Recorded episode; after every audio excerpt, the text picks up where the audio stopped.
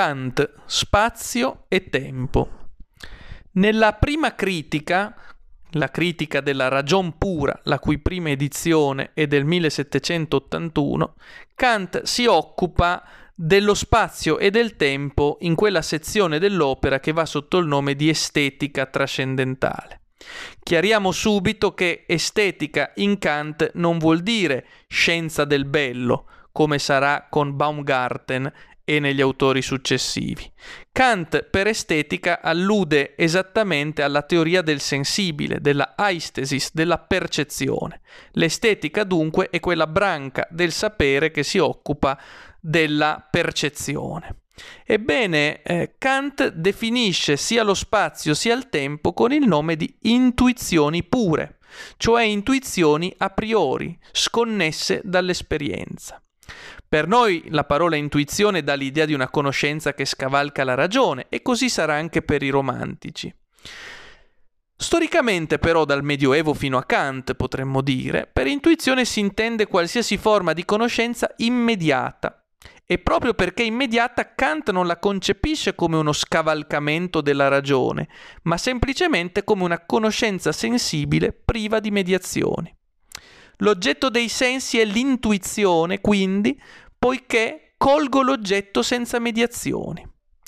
Ma quali sono per Kant gli oggetti dei sensi? Un libro per lui non è un oggetto dei sensi, ma è già il risultato di un processo di unificazione, di sintesi, direbbe Kant, di dati semplici, il blu, la forma specifica, la composizione e quant'altro. Il libro è dunque un oggetto di esperienza, non dei sensi. Oggetti dei sensi, in senso proprio, saranno il blu del libro, la forma specifica, quelle che John Locke aveva chiamato le idee semplici nel saggio sull'intelletto umano. Quelle eh, idee semplici che eh, tramite il lavorio dell'intelletto, secondo Locke, vanno a comporre le idee complesse come il libro. Le intuizioni dunque vengono, secondo Kant, eh, ricevute dalle nostre facoltà sensibili in modo meramente passivo. In questa parte della conoscenza, dunque, qualcosa che esiste fuori ed indipendentemente da noi agisce in qualche modo sui nostri organi di senso e lo fa trasmettendoci alcune sensazioni, che sono il risultato, per così dire, dell'azione dell'oggetto sul soggetto. Ed è in questo modo che percepisco in modo del tutto passivo il blu del libro. È l'azione dell'oggetto libro su di me, soggetto percipiente. Tuttavia l'oggetto, che per Kant è cosa in sé, io non lo conosco, proprio come per Locke non potevo conoscere la sostanza. Tuttavia, se per Locke non potevo conoscere la cosa in sé, che Locke chiamava la sostanza, ma di essa potevo conoscere le qualità che le inerivano, il blu ad esempio, per Kant non posso né conoscere la cosa in sé né le qualità che le ineriscono. Il blu che ricevo passivamente con gli organi di senso appartiene al mondo fenomenico, non alla cosa in sé.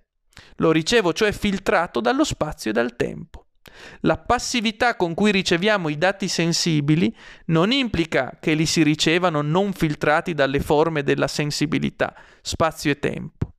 L'esempio addotto da Kant a tal riguardo è quello delle lenti colorate.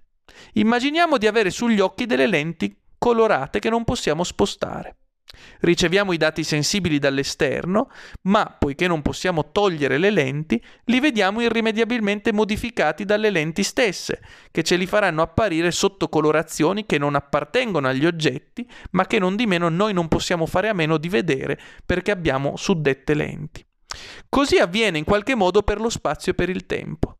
Tutte le cose che vediamo e percepiamo sono irrimediabilmente filtrate dallo spazio e dal tempo.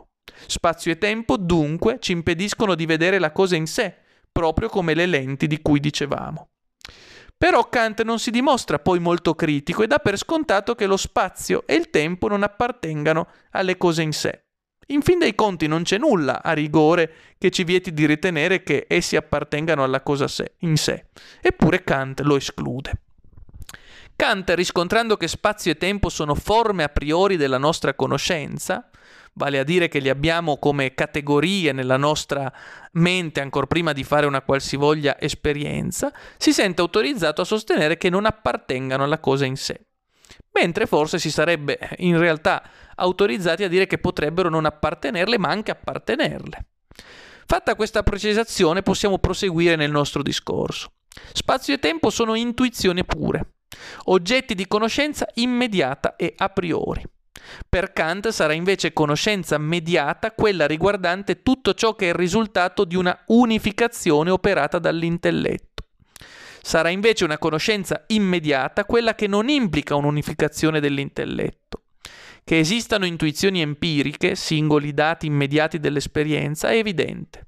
Le intuizioni, è altrettanto evidente, sono sempre dati singoli e proprio in questo si distinguono dai concetti.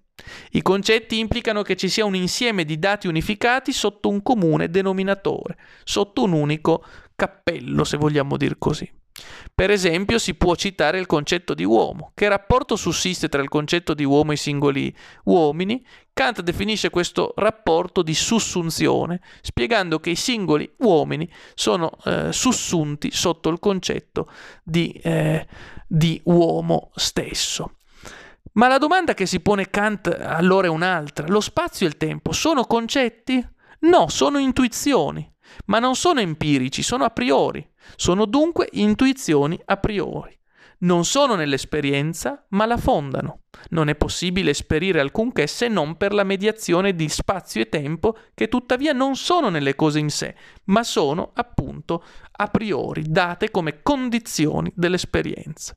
Del resto Kant si chiede che rapporto c'è fra i singoli spazi e lo spazio? Forse che come nel caso del concetto di uomo gli spazi sono singoli casi dello spazio? No di certo, eh, ne sono parti, che vuol dire che lo spazio e il tempo non sono concetti, ma realtà singole divisibili in parti. Ma proprio in quanto realtà singole sono intuizioni, non derivate dall'esperienza. Detto questo, Kant allarga il discorso e dice che lo spazio e il tempo sono i fondamenti rispettivamente della geometria e dell'aritmetica.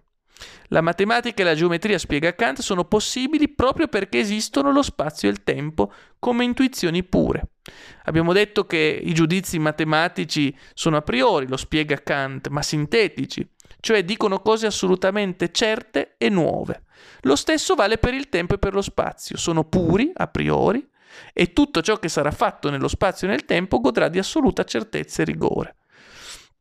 Ecco che in questo senso Kant spiega che eh, da questo punto di vista spazio e tempo sono a priori e condizioni di possibilità di ogni esperienza possibile. Eh, Kant risponde a un quesito in questo modo. Come mai possiamo applicare la, te- la matematica al mondo fisico? Eh, Kant eh, spiega che matematica, geometria e aritmetica sono costruite nelle forme pure della mia conoscenza, ma essendo il mondo da me conosciuto puramente fenomenico, non c'è nulla di strano se applico adesso la matematica e la geometria che io stesso ho costruito nello spazio e nel tempo. Il mondo fenomenico al quale applico la matematica è inquadrato nello spazio e nel tempo, proprio come la matematica e la geometria. Kant dice che tempo e spazio sono empiricamente reali ma trascendentalmente ideali. Tempo e spazio appartengono oggettivamente alla realtà purché la concepiamo in termini fenomenici. Essi cioè appartengono alle cose viste fenomenicamente, non alle cose in sé. Ecco perché, se parliamo di cose fenomeniche, spazio e tempo sono reali, esistono davvero. Ma se parliamo di cose in sé, spazio e tempo sono ideali, cioè non sono veri, non esistono.